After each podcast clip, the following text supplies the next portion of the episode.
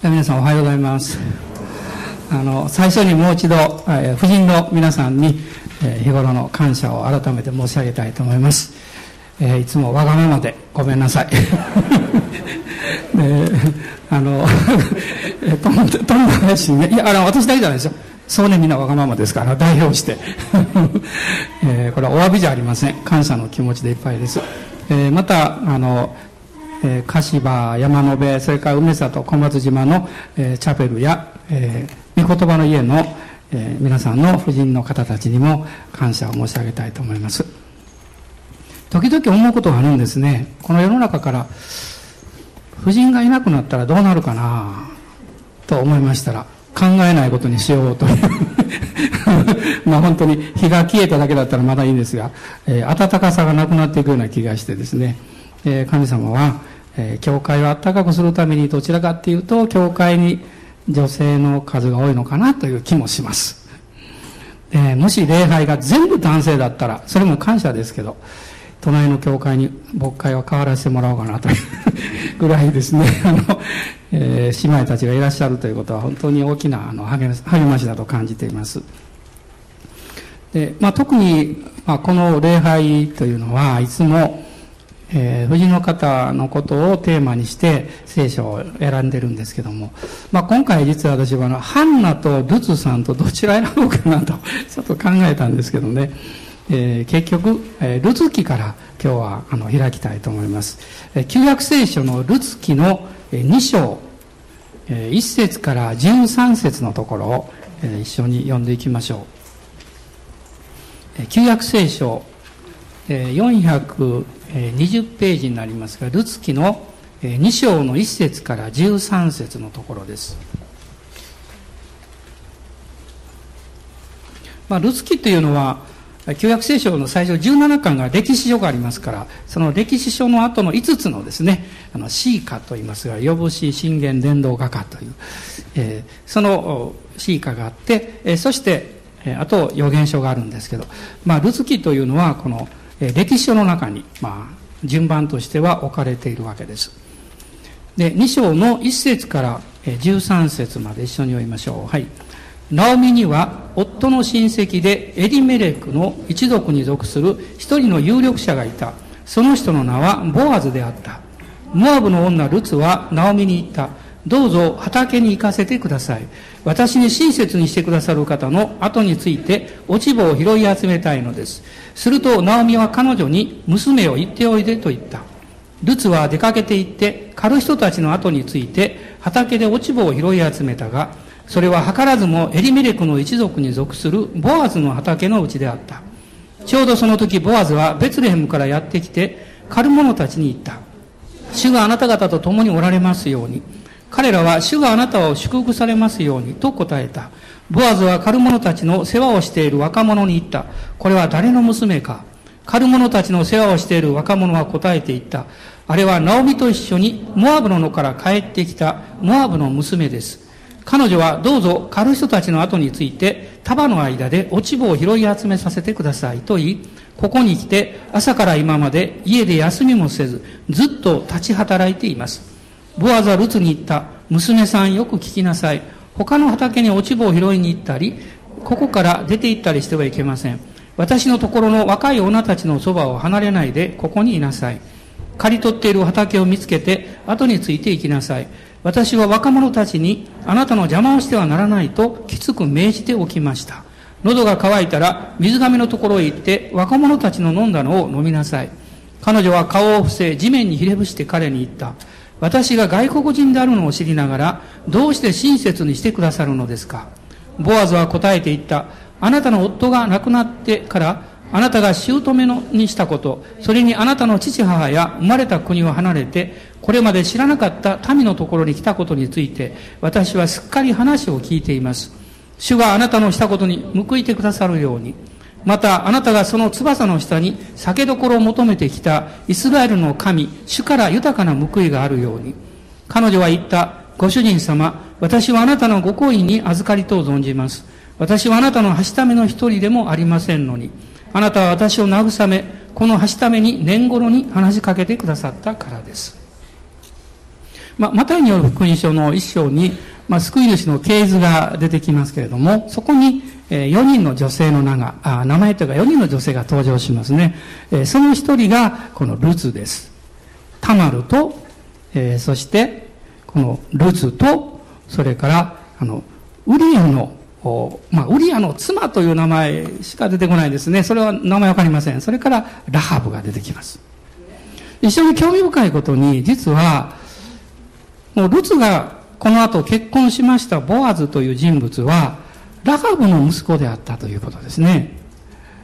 まあ、これは、あの、神様のこの大きな摂理だったと思うんです。で、このルツという女性、実はお父さんやお母さんのことも何もわかりません。モアブの地にいた女性であった。そしてベツレヘムからやってきた家族の一人、ナオミの息子の一人に、えー、嫁いだ。ということしかわからないんですね。まあ、人それぞれ違った人生があると思います。まあ、私よく言うんですけど、私たちは自分の生まれた国や家族や、あるいはその時代や、あるいは男か女に生まれるか、誰も選んだ人はいない。私たちの責任じゃありません。あなたの責任でもないです。あなたが生まれたらそこにいたわけです。しかし、私たちに一つ責任があります。私たちがこの人生に生まれてきて、出会っていく様々な出来事の中で、あなたが何を選び、何を大切にしていくのかということです。それによって、あなたが神様によって実は摂理の中で置かれた環境や状況というものが最高に用いられていくようになるわけです。あの、例えばあの工作ね、好きな方いますね。私も結構好きなんですけども、難しいのは苦手なんですね。えー、その初めこう材料が届きますね。もういろんな部品があるわけですよ。でも、やる気のある人は部品が多いほど面白いと思います。まあ苦手だなと思う人はあんまり多いとですね、多すぎて諦めてしまうかもわかりません。でも、それを組み立てようとする人には一つのことが分かっています。必ず完成するということです。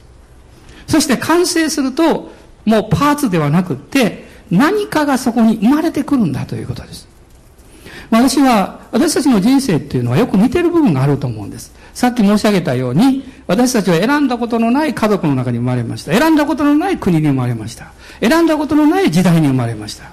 賜物も違うし、性別も違います。ある意味で神様は、これらを全部用いて、あなたの人生に最高傑作の生き方を作ろうと導いておられるというふうに私は感じるんです。でもそのために一つ条件があるんです。それは、あなたや私を作り出してくださったお方の計画、その導きを知って従わなきゃいけないということです。まあそこに必要なのが、いわゆる信仰というふうに言われています。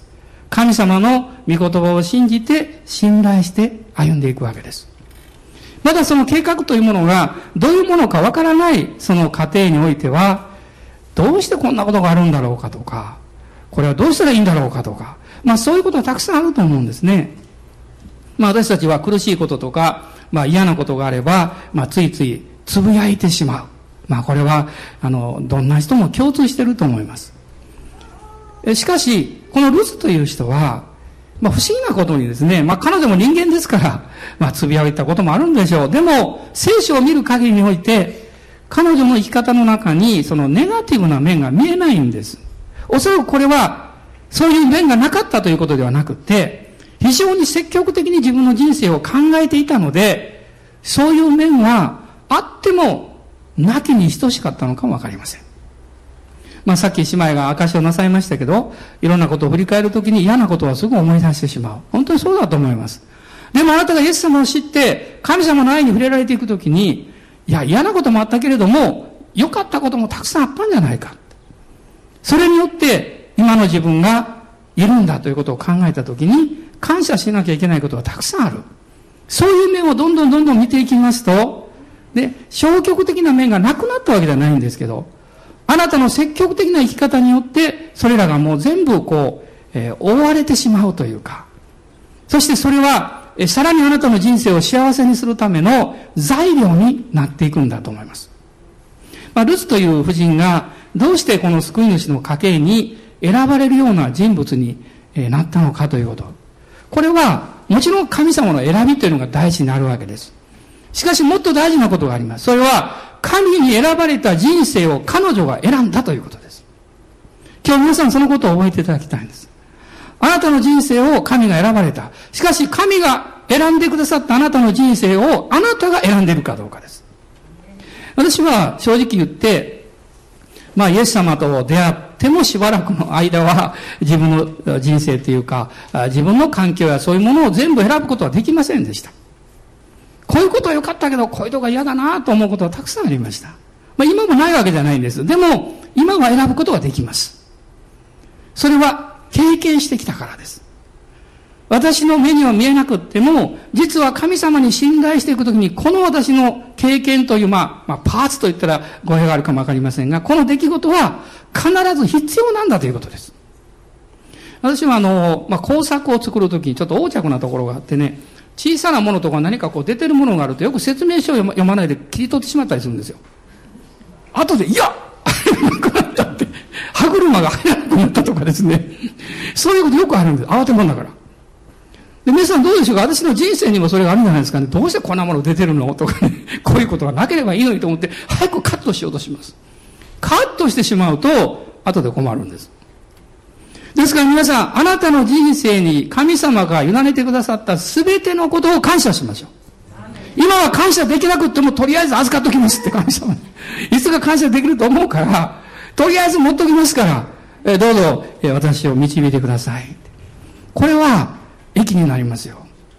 で、ルツという人は、まあ、の、どういう女性であったか、というよりも、どういう女性に変えられていったのかということです。初めから立派な人、完成した人なんかいないんですね。変えられていくわけです。彼女は、つぶやくことをしない女性のように見えるんです。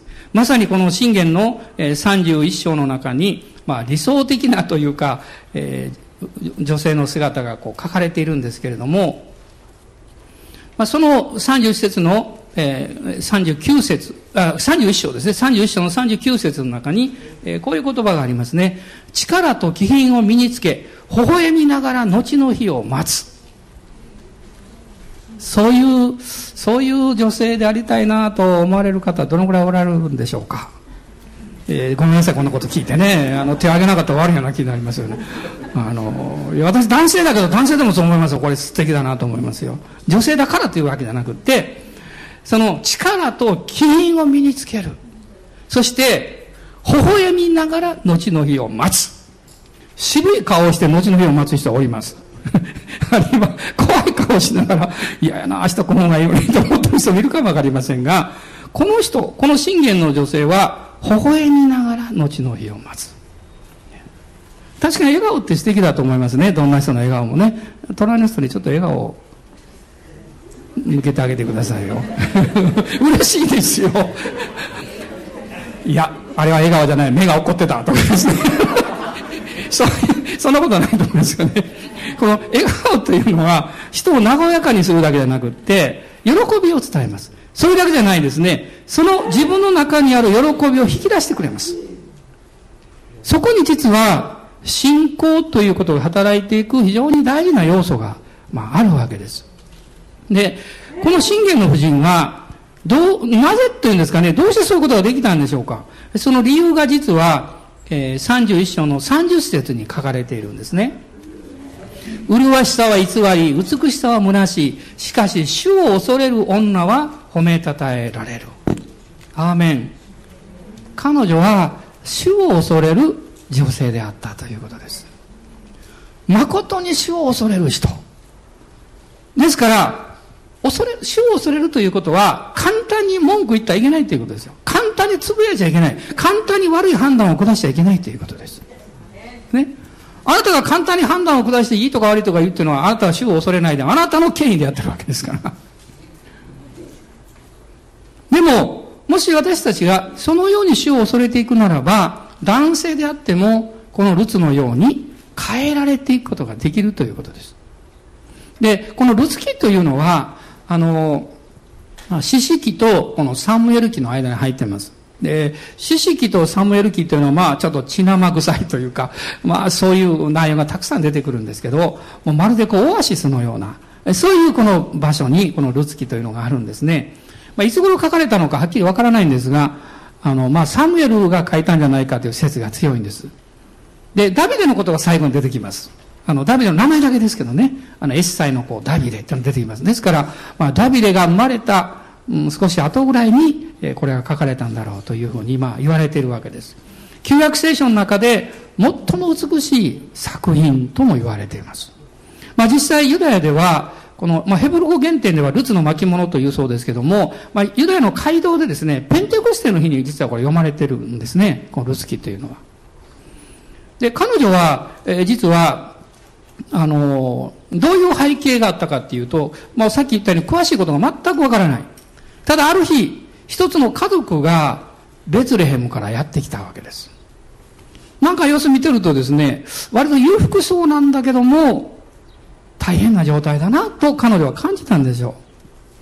やがて何らかの関わりがあって、その家族と、まあ、つながりができたんでしょう。そして、二人の息子がいて、その一人と彼女は結婚するわけです。彼女はもう予想だにしなかった自分はモアブ人なのに、いわゆる、えー、ユダヤ人と結婚することになります。これは出会いです。神様は実はこのルツという人、人物が、誠の神様を信じて素晴らしい人生に変えられるために、この家族との出会いや結婚というものをさえも用いられたわけです。おそらく皆さんの中でもひょっとしたら、私が嫁いだ先にクリスチャンがいて、あるいは、その夫や、あるいは妻の兄弟にクリスチャンがいて、私もクリスチャンになったんですよという方がおられるんじゃないでしょうかね。多分おられるでしょう。神様は、そういう環境や状況というものを用いられた。もうもちろんどちらも大切なんですけれども、彼女はこの地上の生活だけではなくって、永遠に続くためのもう一つの素晴らしい宝を発見したわけです。誠の神様をナオミという人物を通して信じるようになったということです。確かに、このナオミという夫人は、ある意味で信仰は弱ってしまいました。まあもちろんご主人の決断ですから、当時は特にそれが強いですから、ナオミはひょっとしたら別レームを離れたくなかったのかもしれませんけども、でも、そこに留まるよりも離れなきゃいけなくなった。霊的に弱くなると、私たちは現実を優先します。あなたが霊的に恵まれて強くなると、現実を超えて神様を信じるようになります。私たちある意味でアップダウンしてます。ね、こういう感じですね。私あの、魚釣りよくやっててね、今、今やらないんですよ。行きたいんですけど、時間がないんだけど、その、池釣りでこうやるでしょで、こう、浮き、まあ、やってる人わかるの浮きって言うのね、こうね。で、まあ私、池釣りが好きな理由はですね、あの、風のない時はこう、波がないですから、こう、水面がね、鏡のようなんですってね。で、そこにこう、浮きの先がこう、出てるわけです。じーっと。それをこう、じーっと見てるとね、なんか落ち着くんですね。はっと突然こう動き出すわけです。おっとっとっと、ね。ピュッと沈むわけです。引き上げます。大きながかかったり逃がしたりするんです。かかる時もあります。逃がす時もありますね。つまりこういうことです。私たちのこの目に見える部分がありますが、それが見えなくなるほど、私たちの思いや生き方が御言葉につけられていくと、精霊の川につけられていくということは、それは不安ではなくって、その中に実は神様が計画しておられる何か大きな収穫があるわけですよ。あなたは今日、見えるところによって全てを判断するんでしょうか？見えないけれども、神様が私の人生や現実を覆ってくださっているそのお方に目を留めるんでしょうか？それはあなたが選ぶことです。説教者が決めることでもありません。あなたが選ぶことです。ルツは、まだ見えない。しかし、ナオミという夫人を見ているときに何かがあるって。確かに、彼女やその家族の中には、他の家族にない何かを、があるということを彼女はきっと感じたんだと思います。まあ自分が嫁いだから、まあその家の宗教を持とうかということも考えられます。でも彼女はそれ以上になりました。そして、そのために用いられた、やっぱり第一の夫人は、あ人物はナオミだと思いますよ。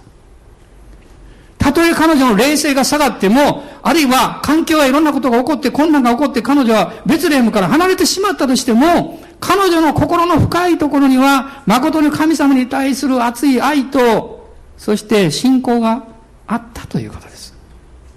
これは大事なことです。私たちが何か一時的にこう恵まれて喜ぶこともいいんですけど、もっと大事なことは継続することです。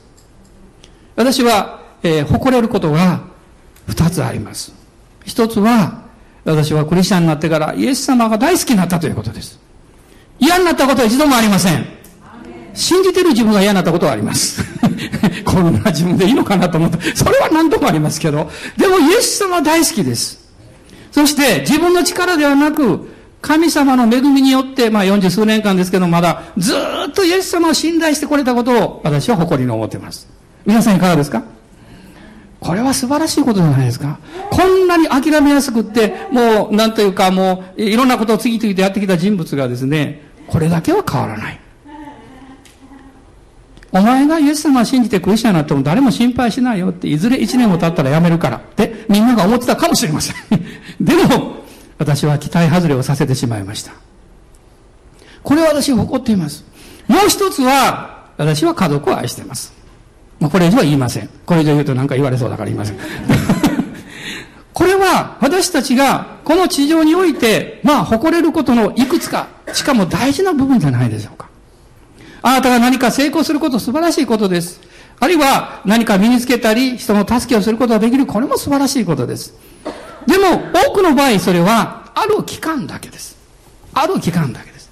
でも、イエス様を信じていくことはもう生涯、生涯どころか、次の、次の世までですね、続いていきます。ルツは、そのような信仰を、この、持ちました。まあ、彼女の信仰の内容というのが、ルツ記のこの一章に出てくるわけですね。一章の16節から18節のところを一緒に読みたいと思います。ご支援どうぞ。ルツは言った。あなたを捨て、あなたから別れて帰るように私に仕向けないでください。あなたの行かれるところへ私も行き、あなたの住まれるところに私も住みます。あなたの民は私の民、あなたの神は私の神です。あなたの死なれるところで私は死に、そこに葬られたいのです。もし死によって私があなたから離れるようなことがあったら、主が行方にも私を罰してくださるように。ナオミはルツが自分と一緒に行こうと固く決心しているのを見ると、もうそれ以上は何も言わなかった。ナオミがですね、ルツの決心を見て、あ様子を見てね、もう何も言わなかったということは、どういうことなんでしょう？まあ、しょうがないかなと思ったんでしょうか。私はそうだと思わないんです。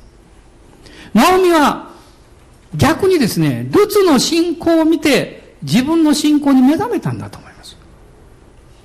そして彼女はきっとこう思ったでしょう。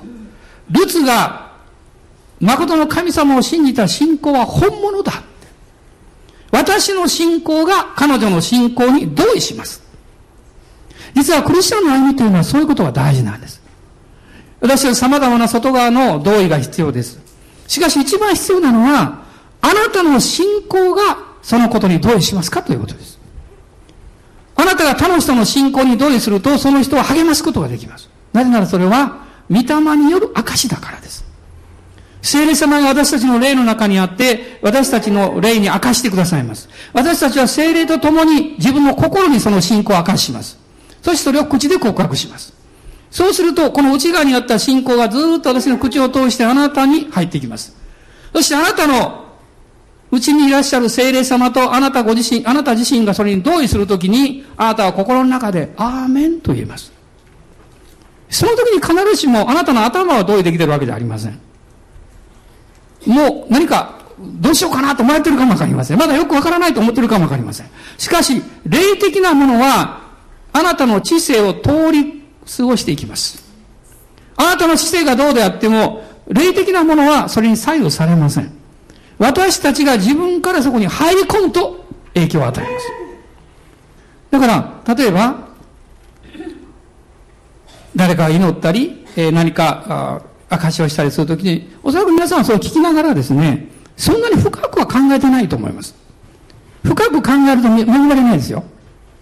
何なんだろうあれどういう意味なんだろうと一時考えとったらですね、もうそ恵まれます。普通聞きながら、うん、アメン、アメン。ですね。それは、あなたの霊において信仰の同意をしてるからです。すると精霊が働かれる。そして油注ぎを経験します。後で帰ったら、あの時、アーメンって言ったけど、あれどういうことなのかなって自分で思うかもわかりません。あるいはあの人が言ってたことは現実にどうなんだろうって考えるかもわかりませんね。まあそれは別に構わないんです。ナオミはルツの信仰を見たわけです。このルツという人は多くの試練を通った人だと思いますね。まず彼女は結婚したんだけど、夫がまあ早く亡くなった。そういう悲しみを経験しました。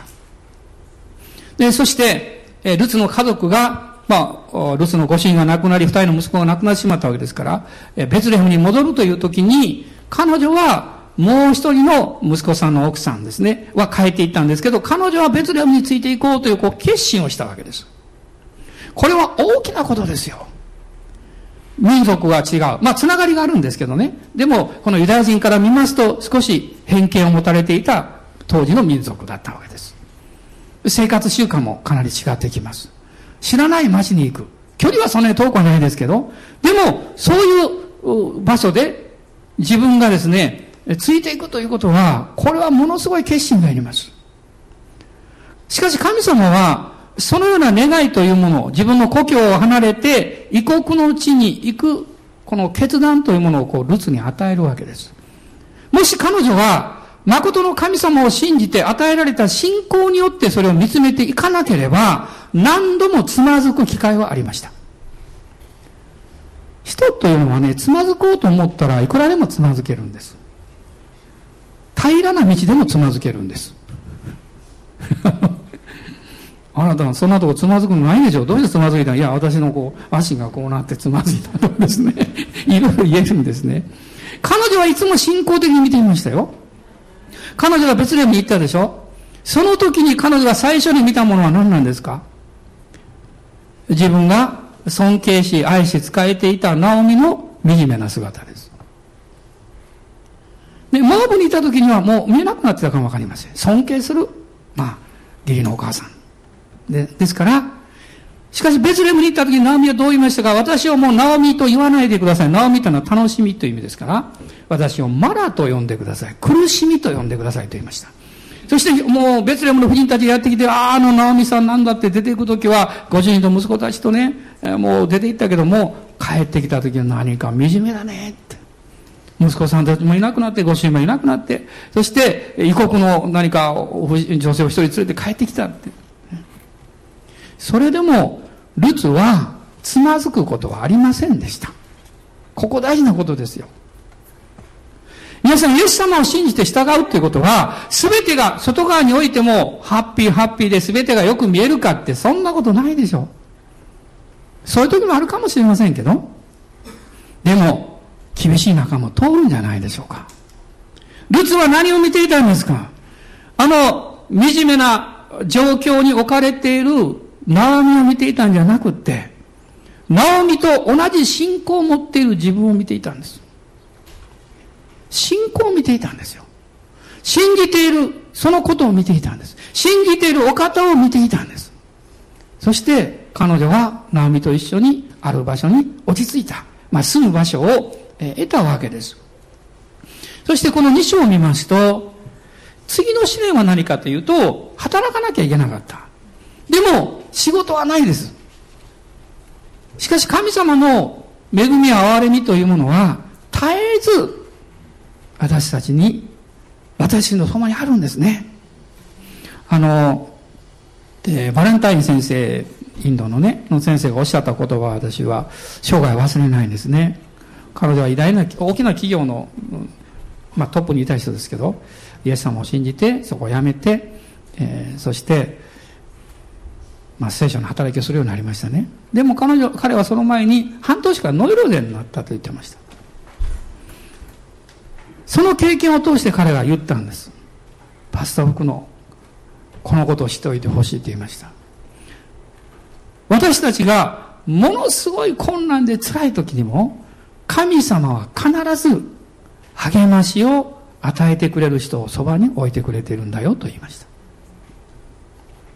にとってはそれは奥さんでした。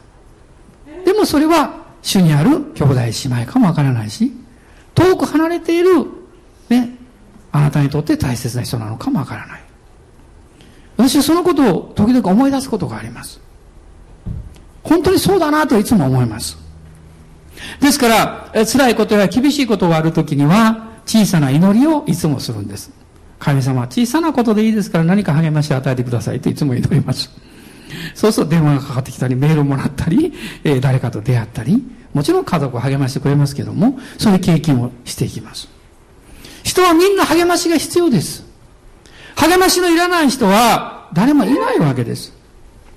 しかしその励ましが神様からの祝福につながっていくためには、そこには信仰が必要です。彼女はただベツレヘムにやってきたわけじゃないと思います。彼女は信じていたんですよ。私の人生は変わらなきゃいけない。確かに変わるんだって。そして変えてくださる方を私は信じたんだから。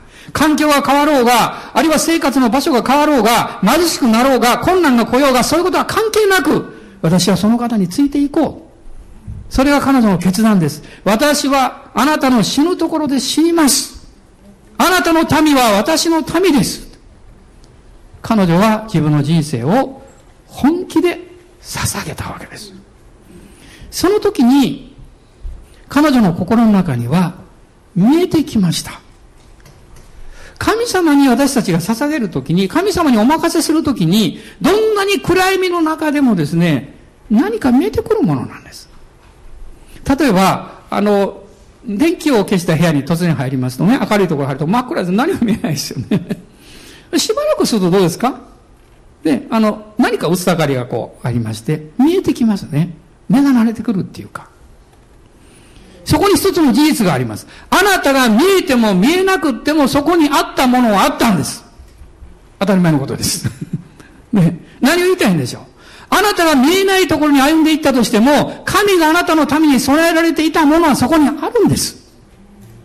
あなたがそれを見出すかどうかの問題です。あなたがそれを見出すためにどうしたらいいんですか？慌てないで、落ち着いて、主に信頼することです。そして、何よりも私たちの心の目、霊的な目が開かれるように主に求めていくことです。精霊に満たされることです。御言葉に従うことです。そうすれば、見えてきます。見えてきます。ルツは分かったんです。あ、そうだと思いました。今仕事が一つできるじゃないかって。落ち棒拾い。でも実は、この落ち棒拾いっていうのはなかなかこれは大変な仕事ですね。競争ですよ。貧しい方、いろんな方たちが来て、落ち葉拾っていくんです。ですから、一人でも拾う人が少ない方がいいわけです。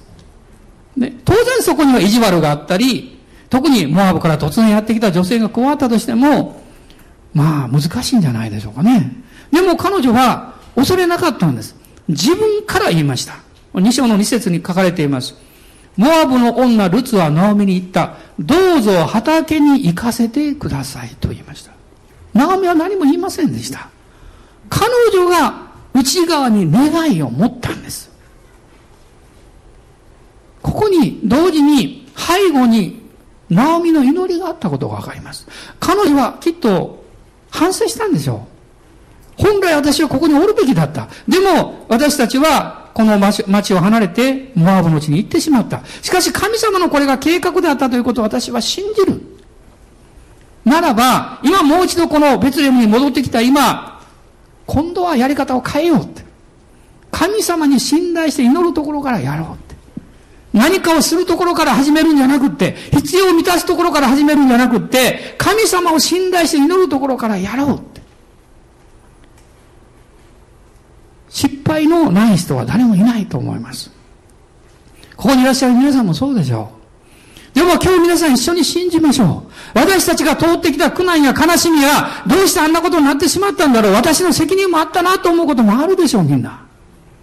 でも、あなたは今日、イエス様を信じて、神様に自分の人生従っていこうと決断したときに、それらは全て駅に変えられたということです。あんでしょうか？もうちょっと大きく。もう少し大きく。もう練習します。もう少し大きくですね。えー、来週やらなきゃいけないんで、もう、もう少し大きく。本気で信じますよ。本気で信じますよ。ある人は言うかもしれません。あるいは悪魔がやってきた。お前はそんなこと言うけど、あの失敗はどうするんだあの罪はどうするんだ聖霊様はすぐ助けてくださいます。イエス様の十字架の贖いがあります。御子イエスの地、すべての不義より私たちを清めてくださる。アメン。イエス様を見上げます。自分の人生が清められたんだ、許されたんだと信じます。記憶はなくならないです。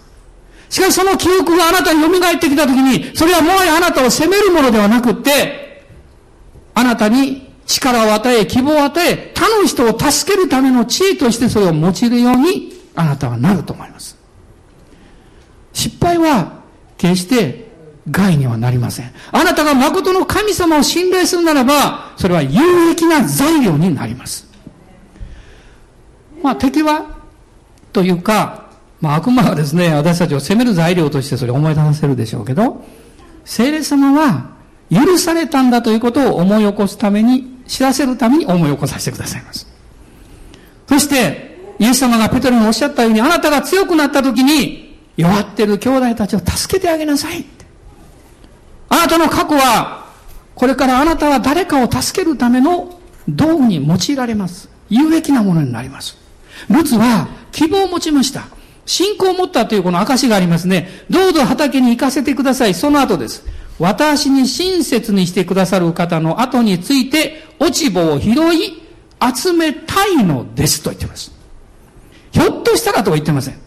必ずそういうところに行くんだから、私はそれを信じてるから行かせてくださいと言いました。しかし彼女は大事なことを忘れませんでした。彼女はどんなに決断しても、どんなに信仰を持っても、自分で勝手に行動はしませんでした。これが大事な点です。どうしたんですか？彼女は、ナオミに言いました。それを。すると、ナオミがこう言います。娘を言っておいで。これはどういうことでしょう？霊的祝福を得たということです。秩序の中で彼女の上に建てられていた霊的祝福を得たということです。家族の秩序です。教会の秩序もあります。社会の秩序もあるでしょう。神様が秩序を作られました。もちろん世の中の秩序は全てが健全で正しいとは言えないと思います。しかし、秩序というものを尊重することは大事なことです。しかも、神の家族において、ルツがナオミのこの許可を得ただけじゃなくって、祝福を得て行動したというところに実は、ルツの成功の秘訣があるんです。あなたがどんなに、もう、あの、もうこれしかないと思ったとしても、勇み足だけで行動しちゃいけないんですよ。え私自分に言ってるんです。はい。皆さんも、それは先生のことでしょうって思うかもしれませんがね。私はいつも自分に自戒してます。でも、どんなに失敗するような時でも、一つのことは私は忘れません。霊的祝福を得なければ絶対行動しないということです。この原則だけは私はしっかり守っています。霊的祝福は目に見える一時的な成功よりももっと大事です。あなたの後の日の人生を祝福するからです。もし彼女が霊的祝福を得ないで落ち葉拾いに行ったとしたらどうなったと思います？彼女はたくさんの落ち葉拾って帰ってきたでしょうね。直美さんに言ったでしょう。お母さん大丈夫よって、もうこれで当分生活できるからね。それで終わりです。彼女は霊的祝福を得て出たので、それ以上のものを得ました。ボアズと出会ったんです。そして結婚しました。その目的は、救い主の系図の中に導かれるためです。皆さん、霊的祝福というのはですから、単なる成功以上のものであるということを覚えていただきたいんです。ボアズは、まあ、キリストの雛形なんですけど、ルツを見たときに、いや、ボアズはルツを見る前からルツのことを聞いてましたね。この後半読んだところに書いてましたけど、私はあなたのことをすっかり話を聞いていますよと言ってます。ですから、え喉が渇いたら、普通は落ち葉拾いにそ飲んじゃいけないんですけど、そのしもべたちの水を飲んでもいいですよって言ってます。非常に恵み豊かですね。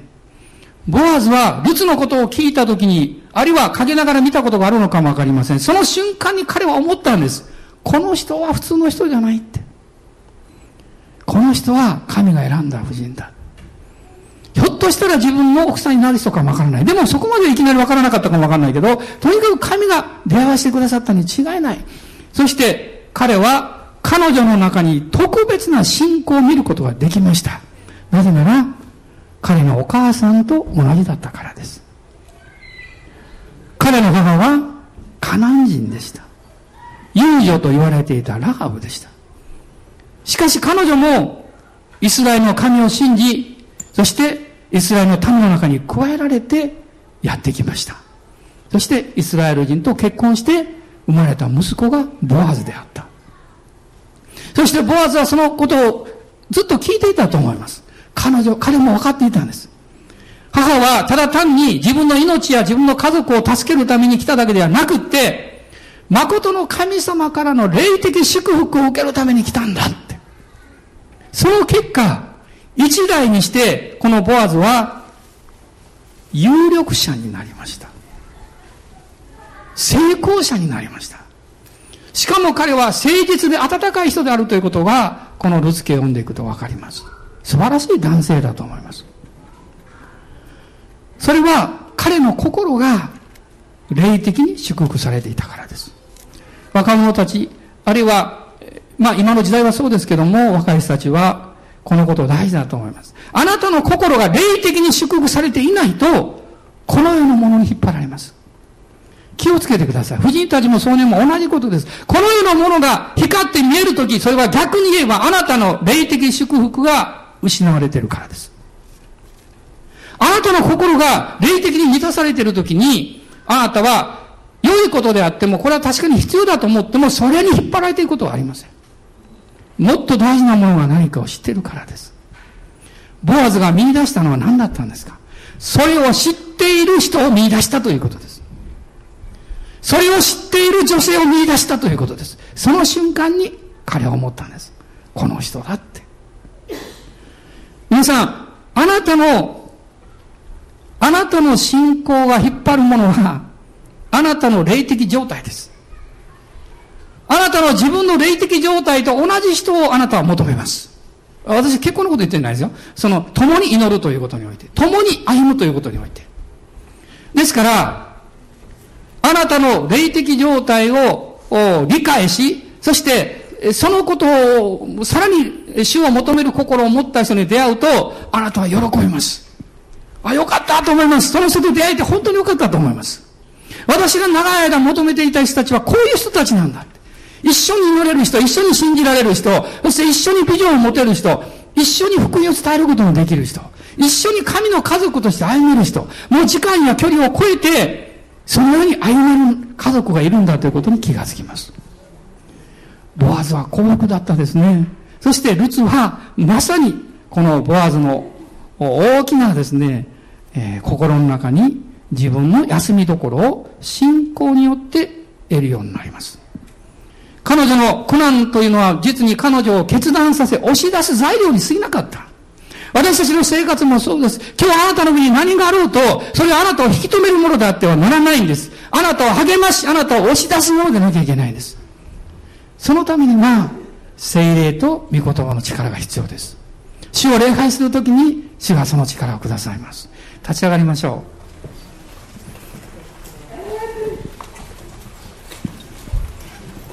アーメン感謝しますまあ、しばらく一緒に主の前に出たいと思いますどうぞご自由に、えー、お祈りくださいあるいは感謝を捧げてくださいあるいは悔い改めを持って主の前に近づいていきましょう一つのことをはっきりしています。あなたが何を祈ろうが主はあなたをお責めになることはありません。イエス様の十字架によってあなたはもう許された人だからです。ですからそのことを信頼して主を見上げましょう。ハレルヤイエス様感謝します。おー主よ感謝します。そして新たな信仰の決断を一緒にしていきたいと思います。私はイエス様を信じてそして今置かれている状況がどんな状況であっても私はマイナスじゃない。それがプラスになるんだ。これは益になるんだと。そして神は私の人生をいろんな材料を集めて私を変えようとしてらっしゃる。持ちようとしてらっしゃる。そのことを信じましょう。今この日本において一番必要な人はどんな人なんでしょうか？私時々思うんです。もちろん能力は実力いろいろ必要かもわかりません。でも一番必要な人、希望と元気を与えてくれる人じゃないでしょうか。希望を与える人、元気を与えてあげれる人。人々はそういう人と出会いたいと思ってます。私たちはそういう人にさせていただいた。そういう人に変えていただいた。イエス様がいらっしゃるから。アーメン。感謝します。今一緒に祈りましょう。主よどうぞこの一週間出会う人々に私たちが元気を与え、希望を与える人になれるように、勇気を与えることができるように、決して人を責めたりしないように、私たちが勇気を与えて、力を与えて、一緒に助け合っていけるように、そして、イエス様の救いを伝えていくことができるように、アーメン。主があなたを用いてくださいます。ハレルヤ。感謝します。おー、感謝します。今日もしあなたがあなた自身を責めているところがあったなら、それ許しましょう。あるいは周りに対してもう何か嫌なものを感じていたならば、それも許しましょう。イエス様あなたの十字架によって許しますと。どうぞ私を許してください。神の愛があなたを満たし導いてくださいます。今日私は宣言したいと思うんです。あなたがそのようにするときに、あなたの中にある神からの希望がもっともっと大きくなるはずです。もっともっと大きくなるはずですハレルヤ感謝しますアーメンアーメン Hallelujah, Hallelujah, Hallelujah, Hallelujah, Hallelujah, Hallelujah, Hallelujah, Hallelujah.